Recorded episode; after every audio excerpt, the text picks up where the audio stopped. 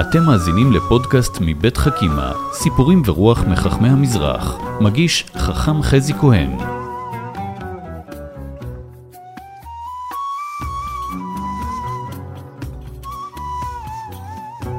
שלום לכם, אנחנו בפודקאסטים של חכימה, בסדרה חכמים, והפעם על דמות מאוד מיוחדת, מאוד מאוד יקרה לי, דמות שהייתי אומר מלווה אותי כל החיים, חכם יוסף חיים, הבן איש חי. אני חושב שזה הפודקאסט שהכי קשה לי אה, להקליט אותו, כי יש לי כל כך הרבה מה להגיד עליו, לעולם יש כל כך הרבה מה לומר עליו, שאני מרגיש שזו מסגרת קצרה מדי.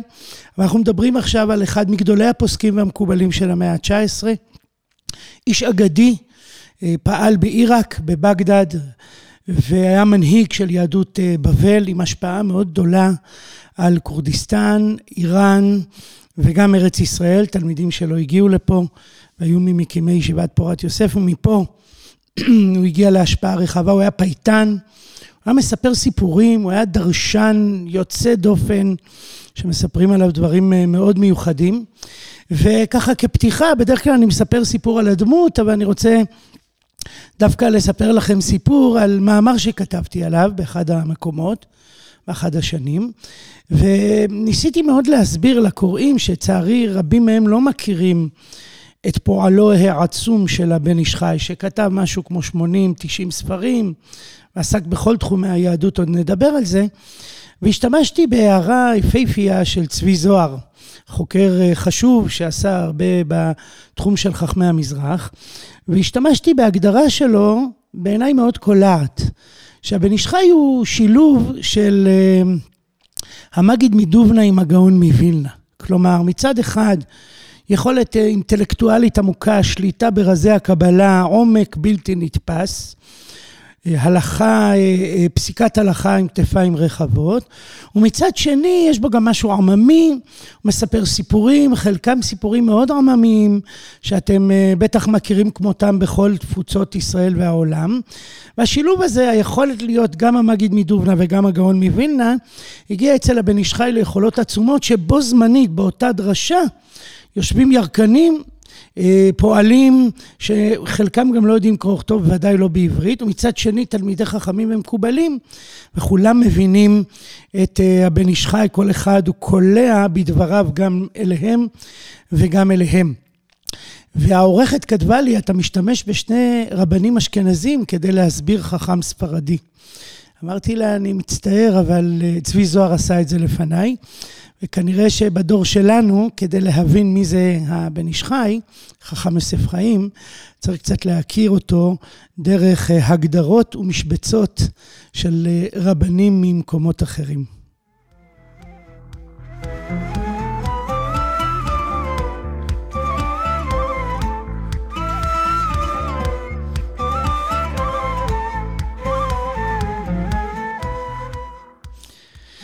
אז אה, חכם יוסף חיים, מכונה גם בן איש חי, עוד נדבר על זה על שם ספרו, נולד ב-1834 למשפחה של תלמידי חכמים גדולים מאוד, רבי משה חיים הסבא ורבי אליהו חיים האבא היו אה, רבנים הראשיים של בגדד, ומגיל קטן הוא נתפס כגאון ומתמיד עצום בתורה. הסיפור המכונן שמופיע ברוב הביוגרפיות שלו, הוא הסיפור שבו בגיל צעיר, משהו כמו שבע, הוא נפל לבור. הם גרו הבית העיראקי, הוא בית חמולתי, הוא כולל כמה קומות, ובקומה למטה יש מחסנים, תנור וגם הרבה פעמים בור מים או מקווה.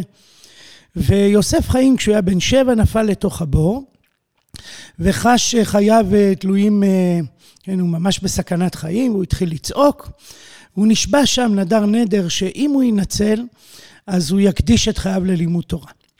ואחותו, ששומעת את אה, צעקותיו, מיד רצה, מזיקה עזרה, ומספרים שמאותו רגע יוסף חיים נוטש את משחקי הילדות והולך ללמוד ככל שהוא יכול. מספרים שכשהוא חוזר מהבית ספר הוא לא עולה לקומה העליונה, אלא מתחבא באחד החדרים כדי ללמוד עוד קצת, לפעמים שוכח לאכול את ארוחותיו. כלומר, הסיפור הזה באמת משפיע על חייו.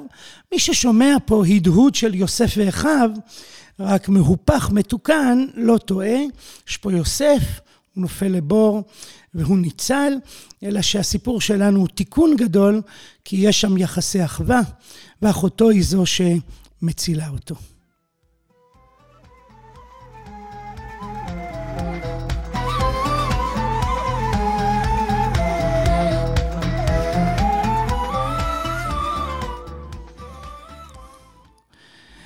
אז אה, חכם יוסף חיים עושה עוד קפיצה גדולה בסביבות גיל 14, כשהוא כותב את הפסק הראשון שלו, שאלה שנשלחת לאבא שלו מחכמי ירושלים, בעניין אתרוגים, סוגיה קצת מורכבת.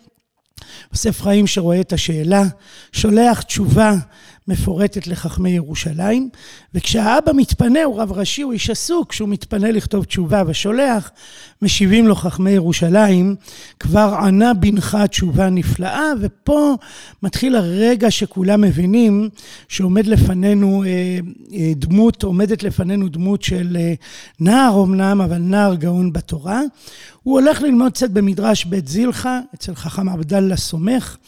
אה, מקום מאוד חשוב, בהזדמנות עוד נדבר עליו, אבל לאחר זמן עוזב את בית המדרש והולך ללמוד לבד בספרייה של אבא, שנמצאת בקומה השלישית של המבנה המשפחתי הגדול, ספרייה עצומה. כוללת ספרים גם מחכמי המזרח, גם מחכמי אשכנז, והוא יושב שם ועוסק בתורה, לומד ככה בהעמקה גדולה בעליית הגג. אה, ב-1860 נפטר אבא שלו, כשהוא בן 26, ואז קורה מהפך מאוד גדול, מזמינים אותו להספיד, לדרוש בהספדו של אביו, ויש קצת ויכוח אם זה קורה ביום השביעי שלה, אבלו אותו בשבת שאחרי. בכל אופן, הדרשה מהממת את השומרים.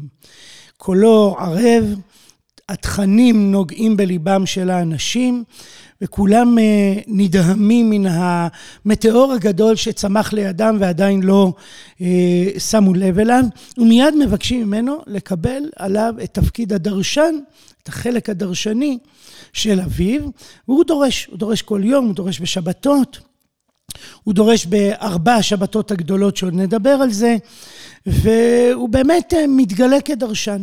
דרשותיו נפלאות ואהובות מאוד. אבל לאחר עשור הוא נכנס אל עולם ההלכה כפוסק. הוא מתאר את זה, הוא אומר, על כן אני הצעיר, כך הוא מספר באחד מספריו, אחרי שנת תר"ל, 1870, עלה בליבי להזכיר בתוך הדרשה שם על הפרשה שאני דורש בציבור בכל שבת, איזה הלכות מעניינים הנזכרים באורח חיים ואורי דעה, זה חלקים מן השולחן ערוך, והייתי מקשר תחילת ההלכות עם הדרשה שעל התורה. והתיאור הזה מלמד על איזושהי צמיחה, איזושהי, אה, איזשהו מעבר שהוא הופך להיות מדרשן גם לפוסק, ואט אט הוא תופס מקום של מנהיג בלתי מעורער, למרות שאין לו שום, שום תפקיד רשמי, אבל הוא בהחלט הופך להיות מנהיג משמעותי, ועם הזמן כבר המנהיג המרכזי של היהדות המזרחית הזו.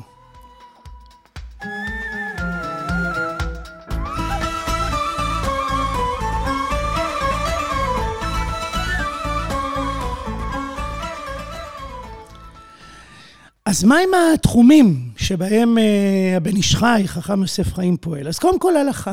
הוא uh, כותב ספרי הלכה, הוא כותב את הבן איש חי, שהוא ספר הלכה פסוקה ממש לפי סעיפים, uh, הוא עושה שם מהלך מרתק. הוא uh, עושה שני דברים מאוד יוצאי דופן. קודם כל הוא מחלק, כותב את ההלכה לאדם. אדם, למשפחה, הלכות יום-יום, שבת, מועד, טהרת המשפחה, כשרות, והוא מחלק את כל הידע הזה למאה יחידות פחות או יותר. הוא בונה תוכנית דו-שנתית. בעצם בכל שבת לומדים אה, קבוצה של סעיפים, וכך אתה בקצב קבוע. אה, תורה קבועה, מתמידה, לומד הלכה בכל שבוע, ובמהלך השנתיים אתה מסיים, מקיף את כל תחומי ההלכה הפשוטה לחיי היומיום והמועדים, וחוזר חלילה. עושים איזה סיום קטן, ואז חוזרים ללמוד מחדש. כך אני למדתי באור יהודה אצל אבי מורי חכם אבו יהודה בבית הכנסת אלי כהן. ככה היינו לומדים, ובעצם אתה חוזר על ההלכות כל שנתיים. כמובן שלפני חג עוצרים רגע מן הסדר ומלמדים את הלכות, אה, הלכות החג. עוד דבר מאוד מיוחד בספר בן איש חי זה שהוא מקדים לו דברי אגדה, כלומר, הוא לא צולל ישר אל עולם ההלכה, אלא הוא תמיד מקדים דברי אגדה. נגיע לזה בהמשך, ננסה להסביר מה הוא עשה פה. אז הוא כותב את בן איש חי ועוד יוסף חי הלכות, והוא כותב גם ספרי שו"ת, רב פעלים, רב ברכות, קפציאל. כלומר, הוא עוסק בכל תחומי ההלכה, uh, כמה מאפיינים מאוד מעניינים. קודם כל, שליטה מלאה בספרות ההלכה. עם uh, תחושת uh, סמכות וכתפיים רחבות לפסוק, שולט גם באחרוני אשכנז, אומרת מגיעים אליו ספרים גם מאשכנז, מאירופה. בכלל הוא היה תולעת ספרים, כשהגיע ספר לבגדד, הוא היה שואל אותו, קורא אותו במשך כמה ימים ברציפות, כותב המון הערות, הוא מעביר את הספר חזרה, וגם אביו היה עושה כך. אמ, אז הוא בעצם משתמש גם באחרונים, ואצלו זו תפיסה לא רק אה, של ידע, אלא בעיניו, וכך הוא כותב באחד מספריו, בהקדמה לרב פעלים, שזה מה שמביא אותו גם להתיר במקרים רבים. כלומר, אמ, האפשרות להתיר קשורה לאיזה שימוש בידע של פוסקי בני זמנו, שפנו גם בדרכים של הקלה. אמ, ויש פה איזה פער בין הבן איש חי הפוסק של השו"ת, של השאלות ותשובות, בהם הוא מנסה למצוא דרכים לקרב את ההלכה למציאות ואת המציאות להלכה. לבין ההלכה הפסוקה, הכתובה בעיקר בספר בן איש חי, שהיא קבלית וממילא גם מחמירה. ממש בימים אלה כותב מאמר פרופסור בנימין בראון, שמדבר על המהפכה ההלכתית קבלית של הבן איש חי, הוא מראה את זה בצורה בעיניי מאוד יפה ומשמעותית, כיצד הבן איש חי לא רק פוסק לפי הקבלה, אלא מנסה להפוך את הפסיקה על פי הקבלה לאבן יסוד בפסיקה ההלכתית, ובעצם הולך בעקבות הארי הרבה יותר מאשר השולחן ערוך, ולכן הוא נוטה להחמרה. ואל הקבלה במובן הטקסי, אה, בכל מיני מצוות ועניינים. והבן איש חי בהחלט מקיף תחומי ידע רחבים, אה, למרות שהכתיבה שלו היא כתיבה קצרה. מי שיעיין ברב פעלים יראה שזה די קצר, אבל אה, בהחלט דן בסוגיות לעומקן ומכריע הכרעות חשובות.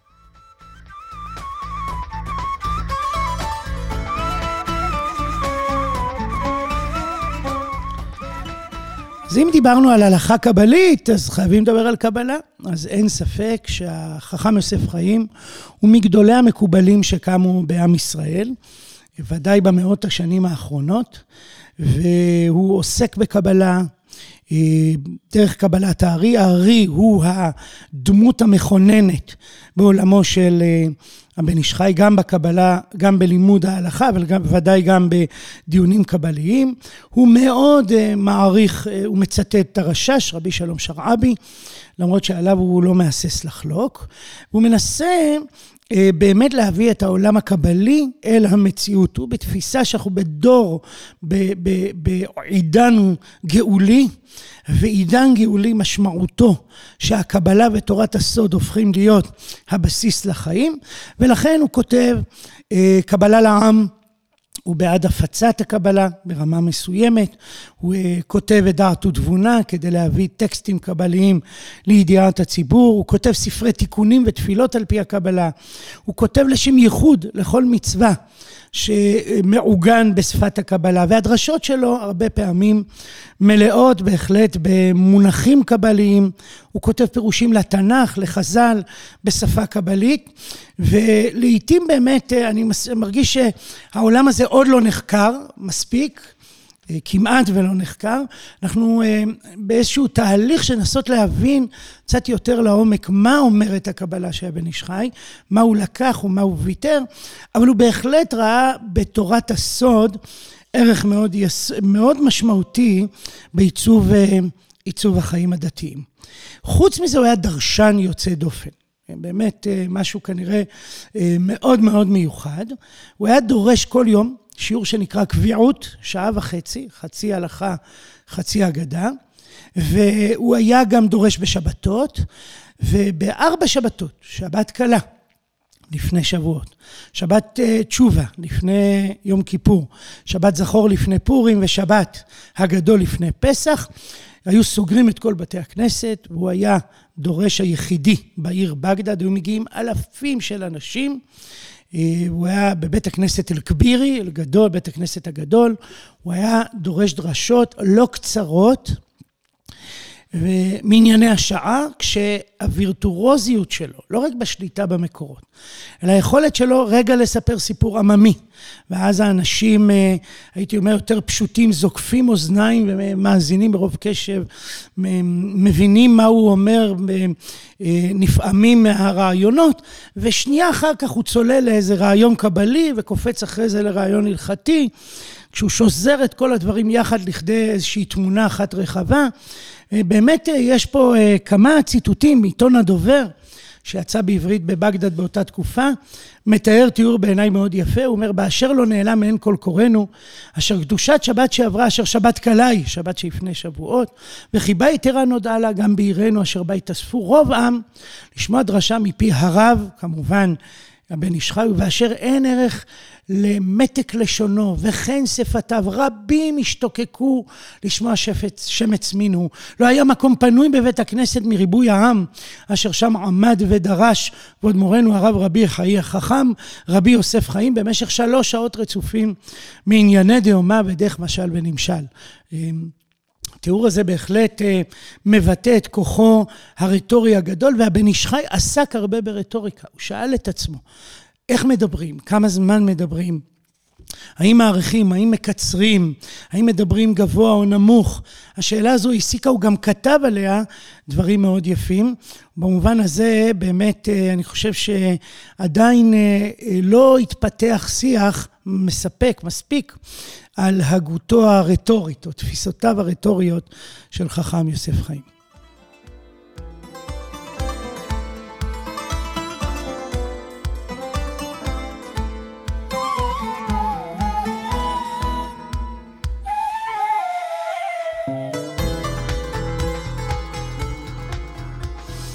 אז אה, חכם יוסף חיים היה גם אה, פייטן, הוא כתב אה, בערך 200 פיוטים, בערך 80 מהם בידינו, כמו אז ירנן, פיוט יפהפה לט"ו בשבט, או קירי רם, קירי רם, שהוא במנגינה הודית, וזה קשור לקשר שבין יהודי עיראק, סליחה, שבין יהודי הודו והמזרח הרחוק ליהודי עיראק, קהילת הבגדדים שישבה בהודו.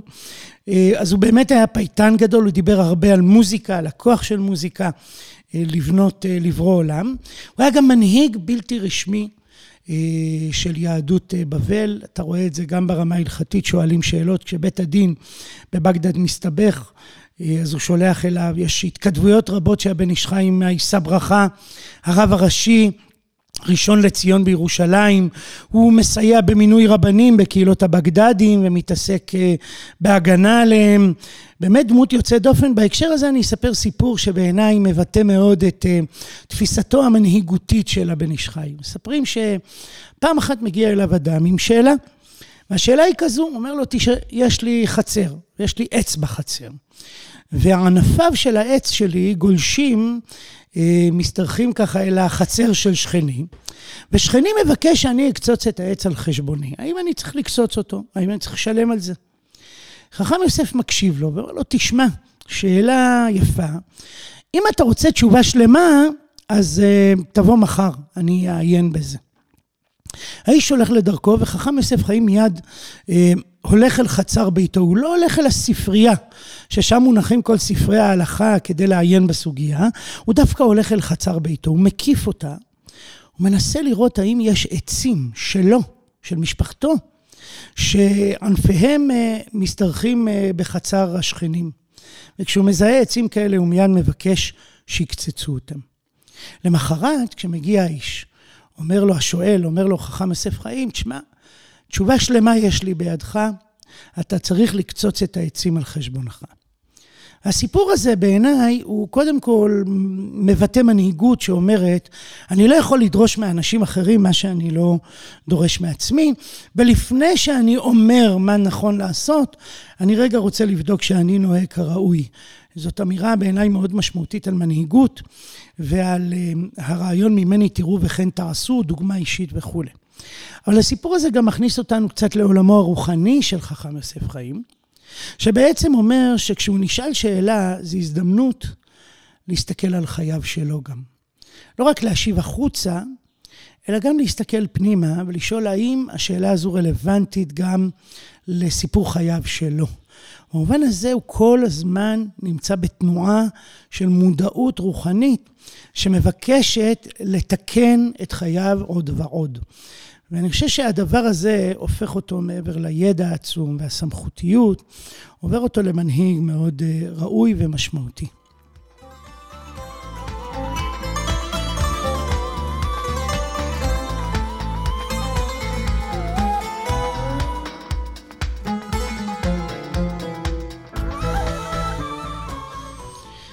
אז אה, אחרי שככה הקפנו את תחומי הפעילות, ואני בטוח שפספסתי כמה, אני רוצה ככה להציב כמה עקרונות או מוטיבים מרכזיים בהגותו של הבן איש חי, בתפיסתו של הבן איש חי.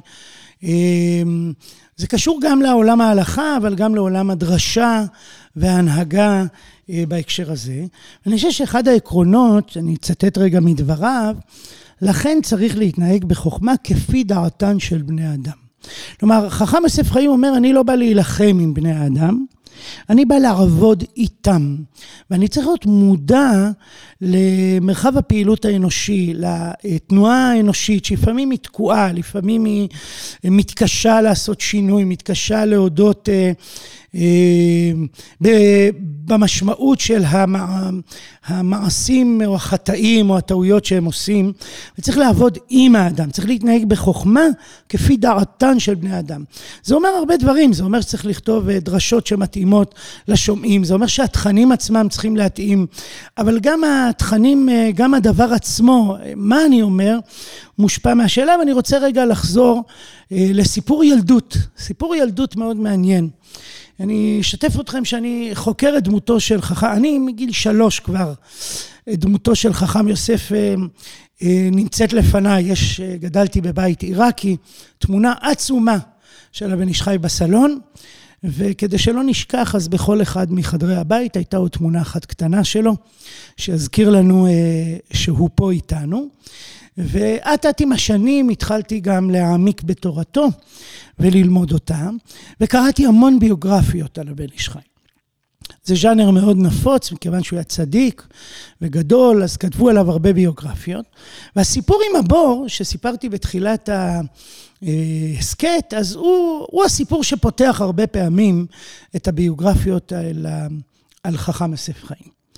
ולפני כמה שנים, באחת הביוגרפיות, בהערת שוליים למטה, מאוד קטנה, שולח אותנו הכותב למקור בספרו של הבן איש חי, באחד מספריו, בבן יהוידע, שזה פירוש לאגדות הש"ס. ושם הוא אומר, הבן איש חי מעיד על משהו מילדותו. רצתי מהר לקרוא את הספר. ומצאתי שיש לנו עדות של החכם יוסף חיים על ילדותו שלו. זה הסיפור, יש רק שני סיפורים שהבן איש חיים מספר על עצמו. כל השאר זה מידע עליו, זה סיפורים עליו, מתלמידיו, משפחתו, אבל רק שני סיפורים שהוא מספר על עצמו, וזה אחד מהם. הוא לא מופיע בשום ביוגרפיה. זה מדהים לחשוב על זה. עוד רגע תבינו למה. והסיפור הוא כזה, חכם יוסף חיים מספר שכשהוא היה ילד, הוא מאוד אהב לנפץ בקבוקים על הקיר. זה לא תדמית הרב הצדיק שאנחנו מיד מדמיינים. והמפתיע הוא שסבא שלו, רבי משה חיים, שהיה אה, הרב הראשי של בגדד, היה קונה בשוק בקבוקים סדוקים, שכבר אי אפשר להשתמש בהם, ולכן מחירם מאוד זול, והיה מוסר אותם לנכד כדי שהנכד ינפץ אותם על הקיר. והבן איש חיים מספר לנו את הסיפור ואומר, כך נהג רבא בגמרא וכך נהג גם סבא שלי. ובעיניי, א', אה, עכשיו אתם מבינים למה הסיפור הזה לא מופיע בביוגרפיות, כי מה, מה קורה שם בסיפור? יש פה איזה ילד שהוא אה, עושה בלאגנים ומנפץ בקבוקים. כדאי להתחיל עם הסיפור של הבור, זה נשמע יותר טוב. אבל אני חושב שהבן איש חי לא הסתיר את הסיפור. הוא רוצה לומר בזה משהו. הייתי קורא לזה בשפה שלנו סובלימציה. הייתי אומר, אה, כפי דעתן של ילדים. זאת אומרת, צריך לתת לילד מקום נכון לפרוק את האגרסיות שלו.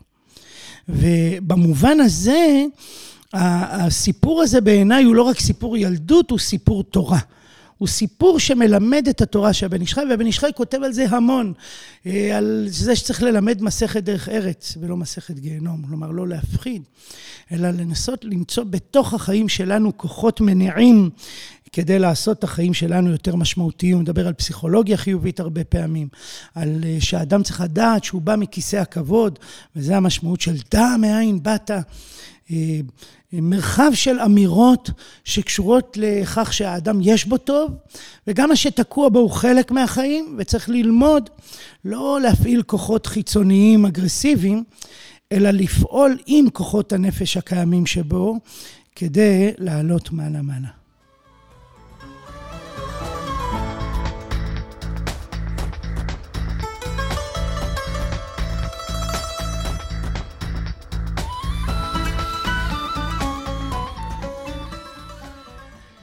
אז אה, עיקרון אחר, או רעיון אחר, מוטיב אחר, הוא המוטיב הקבלי, דיברנו על זה כבר.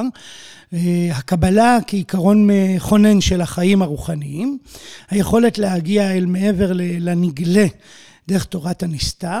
אני אוסיף פה ככה, בהקשר הזה רק עוד הערה אחת, שבעיניו הקבלה היא הבסיס שמגן על האדם מפני רוחות הזמן. יש לו טקסט מכונן בפתיחה אה, ל... לעוד יוסף חי, ספר הדרושים שלו, הוא מדבר על זה שאדם צריך להיות גם עם דעת, אבל גם עם uh, סוד, גם עם תורת הקבלה. צריך גם קבלה וגם דעת. האדם המודרני, יש בו יסוד אוטונומי, והוא צריך לדעת וללמוד ולהשכיל, נדבר על זה עוד רגע, אבל הקבלה היא הידע שמעבר למציאות, היא היכולת להגיע אל הנסתרות. במובן הזה לא רק שהיא אמת אה, מוחלטת, אלא היא יסוד מכונן בחיים, שבעצם אה, מעגן את החיים אה, של האדם גם בעולם המודרני, שרוחות הזמן פותחות אופציות אחרות. ובאמת הייתי אומר שמכאן אני גולש כבר לעיקרון נוסף, רוח הזמן.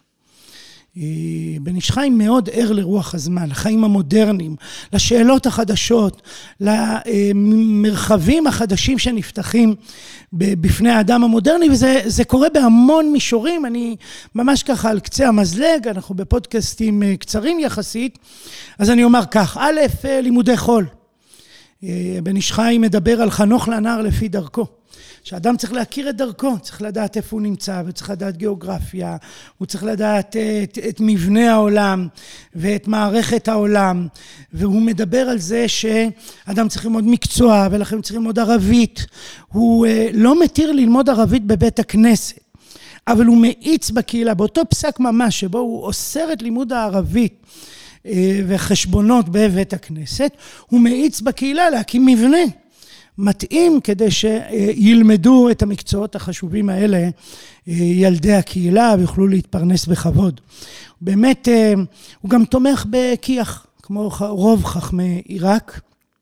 חכם עבדאללה סומך רבו ואחרים, הם תומכים בהקמת כי"ח, ובמובן הזה הוא גם אה, דורש דרשות וכותב אה, דברים. כך למשל, יש לנו דרשה מחנוכה, אה, מחנוכה של אחד מבתי הספר, שלומדים בהם לימודי חול, והוא דורש את הפסוק, מה טוב הוא עליך יעקב משכנותיך ישראל, מדבר על אוהל ומשכן, ארעי וקבוע, עולם הזה, עולם הבא, אבל הוא מדבר שצריך את שניהם באמת, ואני אצטט רגע מדבריו.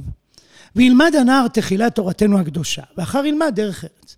כלומר, סדר הלימוד זה שבתחילת היום לומדים תורה, ואחר כך עוברים ללימודי דרך ארץ. דרך ארץ זה ידע כללי, מקצוע.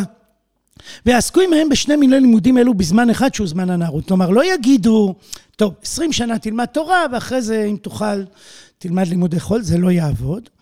אלא בו זמנית, באותה תקופת חיים, תקופת הנערות, אדם ילמד גם תורה וגם דרך ארץ, יקדים את התורה, כי זה העיקר, זה הרוח, זה חיי עולם, ואחר כך ילמד דרך ארץ, וזה שאמר התנא במסכת אבות, יפה תלמוד תורה עם דרך ארץ. כלומר, האידיאל, אה, אולי אפשר לקרוא לו אה, האיש הראשון שחשב על ישיבה תיכונית, לא יודע אם הוא הראשון, אבל בוודאי הוא הוגה שעוסק ברעיון הזה של שילוב תורה עם מלאכה או תורה עם לימוד אה, מלאכה, והוא באמת תומך בכי"ח בצורה מאוד מאוד אינטנסיבית.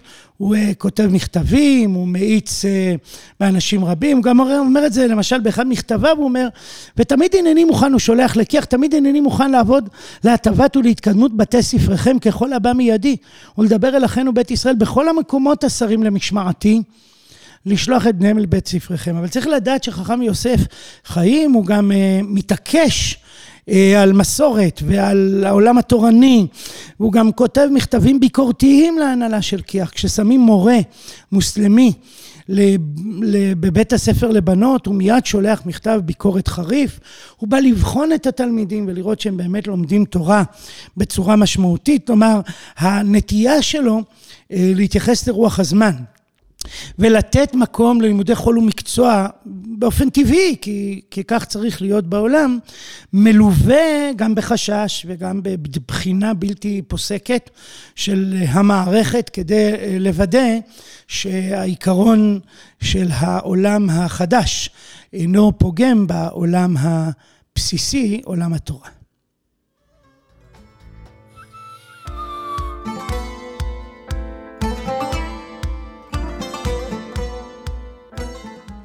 אז רוח הזמן ניכרת גם ביחסו לנשים.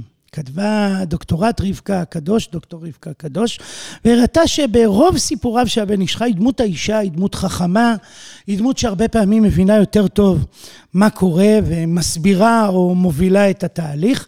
ובאמת חכם יוסף חיים הבין שאחד השינויים הדרמטיים של העולם המודרני זה מקומן של הנשים. הוא תמך בהקמת בית ספר כי"ח לנשים, לבנות, והוא אה, בכלל ביקש להעצים את הנשים.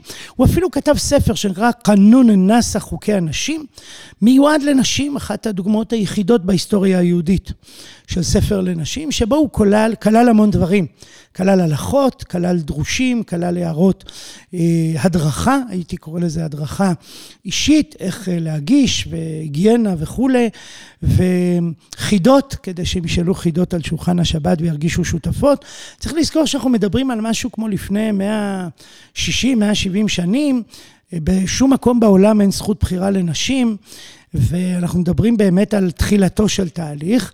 אמ, כשאני קורא בסופר אה, חוקי, חוקי הנשים, שתורגם לעברית, אני כבר לא יכול להזדהות עם התכנים. הם כבר אה, עברנו כל כך הרבה גלגולים, אנחנו בעולם אחר שהדברים אה, אינם נשמעים טוב באוזניי. אבל צריך לזכור שהדברים היו בגדר מהפכה, והוא אכן נשאל. שאלו אותו, סיפור מאוד יפה, שאלו אותו, איך חכם כמוך, גדול בתורה, עוסק בענייני נשים? מה אתה מדבר? בעניין הזה. והוא אמר, תראו, כתוב בתורה, במתן תורה, כה תאמר לבית יעקב ותגד לבית ישראל.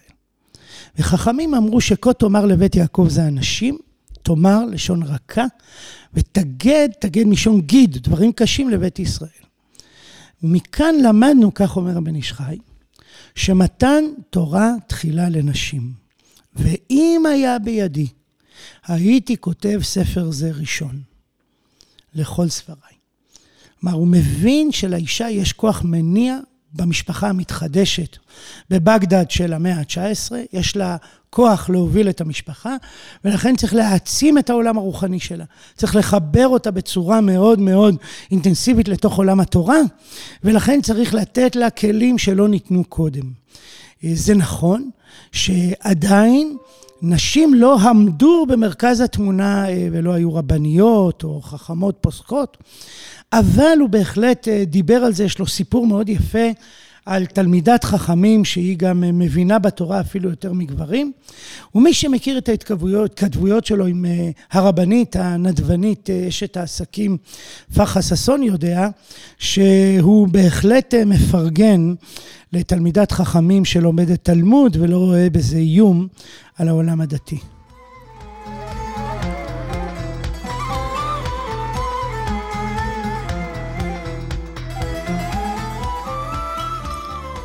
אז איפה עוד המודרנה ניכרת? היא ניכרת בעובדה שהקהילה לא כולה שומרת תורה ומצוות בצורה מלאה, או בעברית שלנו נקרא לזה שיש כבר תופעה של מסורתיים, ואפילו אנשים שכבר פחות ופחות מקיימים, והבן איש חי נוהג בכיוון של יחס מקרב.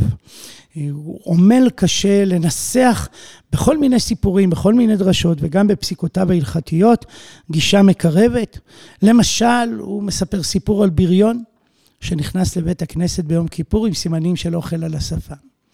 הבריון באמצע יום כיפור, זה ברור שהוא אכל, סעודה טובה עם בשר, מבקש ממי שלידו שיפתח לו מחזור. וזה שלידו פותח לו ברכת המזון. הוא בעצם רוצה לומר לו, חביבי, אנחנו לא באותו זמן, אנחנו לא באותו עולם. אנחנו פה צמים, אתה אכלת, אנחנו עם מחזור תפילות ליום כיפור, אתה תברך ברכת המזון, ומתחיל איזשהו... אה, דיאלוג, הייתי אומר, איזה קונפליקט ביניהם, ובסוף הסיפור, האיש, הבריון מנצח. כלומר, אני פה, וכשאני פה, אז צריך לקבל אותי, לא משנה מה עשיתי שעה קודם. והסיפור הזה שהבן איש חי מבטא אולי משהו מאוד עמוק, שאנחנו לא חיים על ציר של הכל או כלום. שהרב המסורתי, שרואה את המסורתיים לפניו, מבין שהוא יכול לפנות לדרך של אה, גדר, הוא יכול לפנות לדרך של עצירה אה, ואמירה, מי שלא איתנו באופן מלא, אז שישאר בחוץ. אבל התפיסה שהבן איש חי היא תפיסה קהילתית, היא שמה את ערך הקהילה, את האחריות הקהילתית שלו כרב במרכז, ולכן הוא משתדל בכל, ככל יכולתו להחזיק את בני הקהילה, גם אם הם רחוקים באופן אה, רב או מעט מעולם המצוות, ויש סיפורים רבים וגם פסיקות הלכתיות שלו בכיוונים האלה, אה, שעוסקים ברצון המקרב. אה, זכיתי לכתוב מאמר על זה, אה, שמפרט אה, כמה וכמה סיפורים שעוסקים בזה. והערה אחרונה, ככה לפני ש... ניכנס אל העניין הזה, אנחנו, קשה מאוד באמת אה, להגדיר את הבן איש חי. הוא לא הוגה במובן המודרני או האירופאי, שיש לו איזו הגות מסודרת שהוא כותב אותה, אלא הוא חי, הוא פועל, הוא דינמי, ולכן פעמים רבות הוא מעצים עיקרון מסוים, כי זאת השאלה שעומדת לפתחו, לפתח קהילתו, ולעיתים הוא מעלה עיקרון אחר, ולפעמים יש גם מתח בין העקרונות האלה.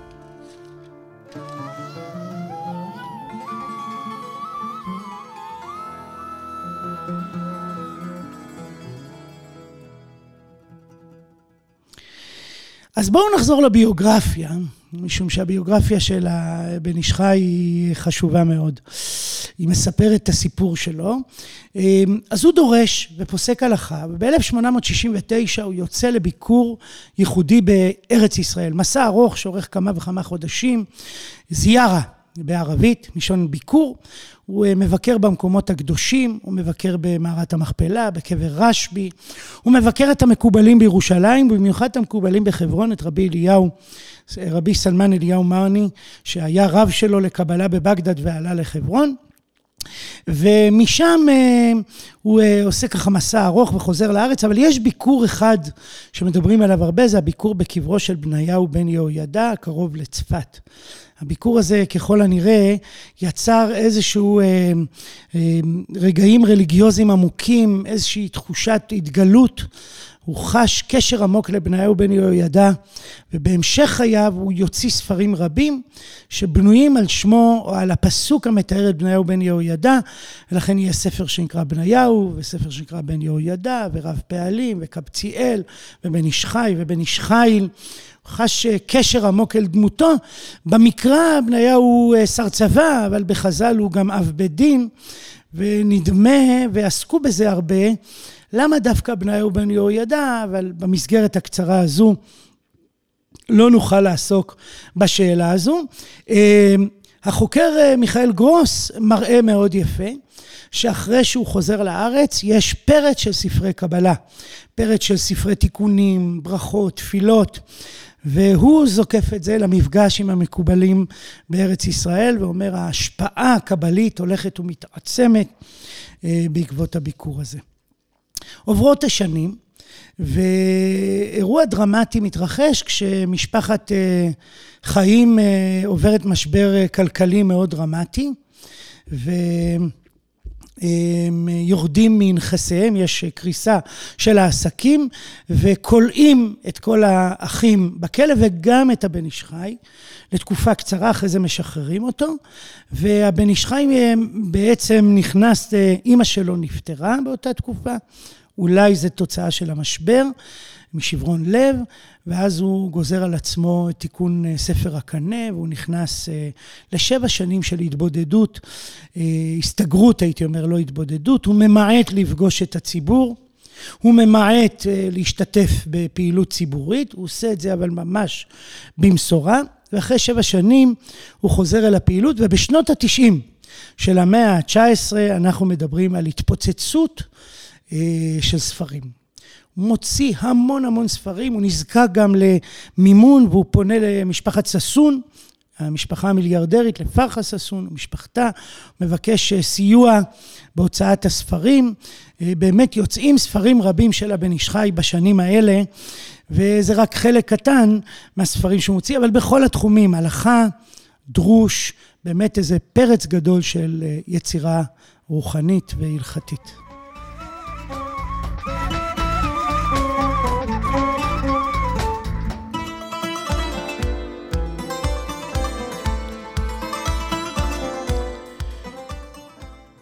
זהו, אנחנו מתקרבים אל אה, סוף ימיו, וסיפור מותו הוא סיפור מיוחד. שנה היא שנת 1909. חכם יוסף חיים, ש... אוהב לעשות זיארה, אוהב ללכת למקומות קדושים, תופעה מאוד נפוצה במזרח, בכלל בכל העולם, אבל בעיראק במיוחד. זיארה היא אירוע משפחתי, יוצאים לתקופה, אל אה, בתי קברות, אל קברים של אה, נביאים כמו אה, נחום או יחזקאל הנביא, שהוא קבר מאוד משמעותי, ולכן השם חזקאל, יחזקאל, או חזי, אני חזי כהן, אה, הוא שם עיראקי נפוץ מאוד, משום שכשמתפללים על קברו ונפקדים, אז הרבה פעמים קוראים על שמו.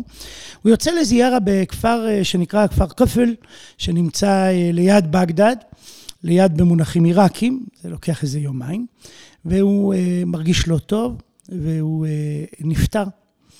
וגופתו מובאת לבגדד. יש תיאורים דרמטיים של ההלוויה שלו, אלפי אלפי אלפי אנשים סוגרים את כל החנויות, בכי עצום, משבר, תחושה של אובדן מאוד אה, ככה, אובדן אה, אה, גדול מאוד, אבל עצום, ובכל יום יש הספד מרכזי שנושא אחד מתלמידיו, וביום, באחד הימים, נדמה לי היום השביעי, דורש תלמידו רבי שמעון אגסי. מי שאחרי זה הוביל את הקהילה.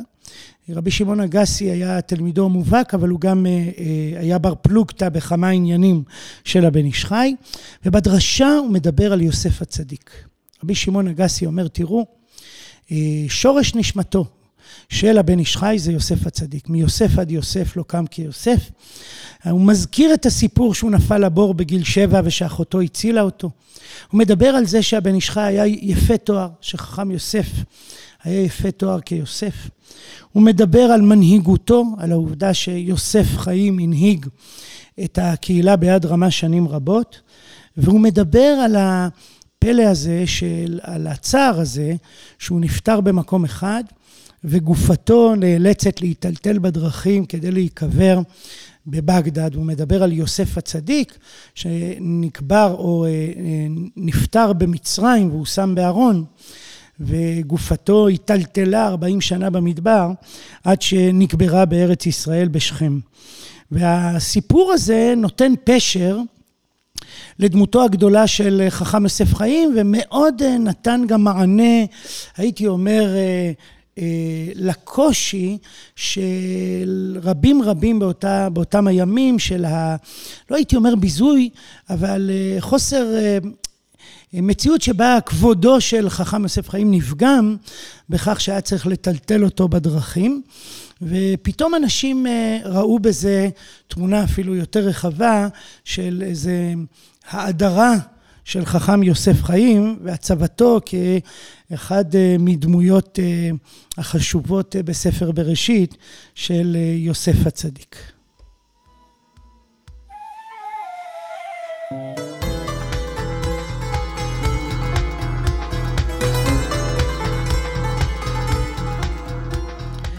אז ככה לסיום, אני חושב שחשוב קודם כל לומר שתורתו של חכם יוסף חיים הבן איש חי מאוד מאוד השפיעה אה, גם על ארץ ישראל. התלמידים שלו, למשל חכם אפרים כהן, הרב בן ציון חזן, אה, הגיעו לארץ, היו אה, דמויות מובילות, כף החיים, הרב סופר ועוד אחרים, הגיעו לפה והביאו את תורתו לירושלים, לארץ ישראל, וכך גם תלמידי תלמידיו, כמו הרב בן ציון אבא שאול, הרב יהודה צדקה, אה, והרב מרדכי אליהו המשיכו את אה, אה, הפצת תורתו של הבן איש חי, ובאמת הוא אחת הדמויות היותר מזוהות עם העולם המזרחי כיום, והייתי אומר שה...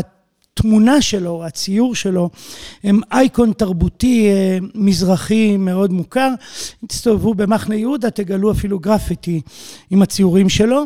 ולסיום אני רוצה ככה לספר סיפור, אנחנו בחכים מהעולם של סיפורים, לספר סיפור שישלים את התמונה. והסיפור הוא בכלל לא על הבן איש חי, הסיפור הוא על אחד החולקים הכי גדולים על הבן איש חי, הרב עובדיה יוסף. אחת המהפכות של הרב עובדיה יוסף זה החזרה אל השולחן ערוך וההתרחקות התרחקות אה, מעולם הקבלה, בדיוק אה, במובן הזה, אה, הוא יוצא כנגד פסיקותיו של הבן איש חי, אפילו כותב ספר הליכות עולם, שבו הוא מביא את פסיקות הבן איש חי ומסביר את פסיקותיו שלו וחולק עליו. והסיפור שמופיע בספר טהרת חיים של הרב עובדיה יוסף, מספר שהוא חולם, חולם חלום. בכלל הרב עובדיה יוסף לא מספר הרבה על חלומות, עולם המיסטיקה והפחות אה, אה, העולם שלו, אבל הוא מספר על החלום הזה. הוא מספר שהוא יושב בספרייה שלו, ובחלומו מגיע חכם יוסף אליו לספרייה. ודבר ראשון הוא מסתכל על כרכים של יביע עומר, בדיוק הרב עובדיה בחלום כותב פסיקה הלכתית.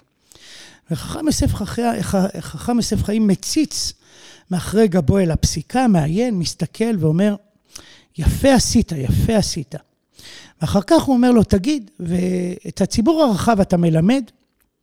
יש לך שיעורים לציבור הרחב? והרב עובדיה אומר לו בחלום, תשמע, אני באמת מאוד מוטרד מזה, זה מעסיק אותי, זה מטריח אותי, אני חושב להפסיק עם זה, כדי להספיק יותר לכתוב כתיבה הלכתית משמעותית. והבן איש חי לא מוותר לו, ואומר לו, תשמע, זה ממש חשוב שתעסוק גם בזה, אבל גם בזה. מאוד חשוב שת... תלמד תורה לרבים.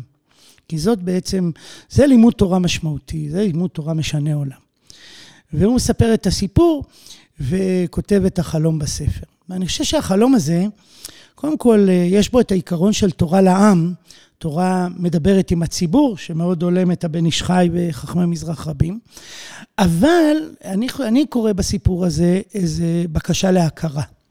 כלומר, הרב עובדיה יוסף שכל חייו חולק על הבן איש חי, בעצם מספר שהבן איש חי הסכים. שהבן איש חי נתן לו אישור. שלפחות בחלום הוא קיבל אישור למפעל שלו, שהמשמעות שלו זה במובן מסוים הצרת רגליו של תורה, הצרת רגליה של תורתו של הבן איש חי. ויותר מזה, הסיפור הזה מבטא את העובדה שגם אם אתה חולק על מישהו מכל וכול כל הזמן, הוא דמות האב שמלווה אותך. במובן מסוים אין כמו הרב עובדיה להסביר לנו עד כמה תורתו של הבן איש חי היא כל כך משמעותית, שאפשר או להסכים לה כל הזמן, כדרכו של הרב מרדכי אליהו, או לחלוק עליה כמעט בכל עניין ועניין, משום שהיא נקודת הבסיס שממנה אה, בונים את הקומה הבאה. האזנתם לחכימה, סיפורים ורוח מחכמי המזרח. פודקאסטים נוספים תמצאו באתר חכימה מבית מטח, בתמיכת משרד החינוך, קרן אביחי ומשרד ירושלים ומורשת.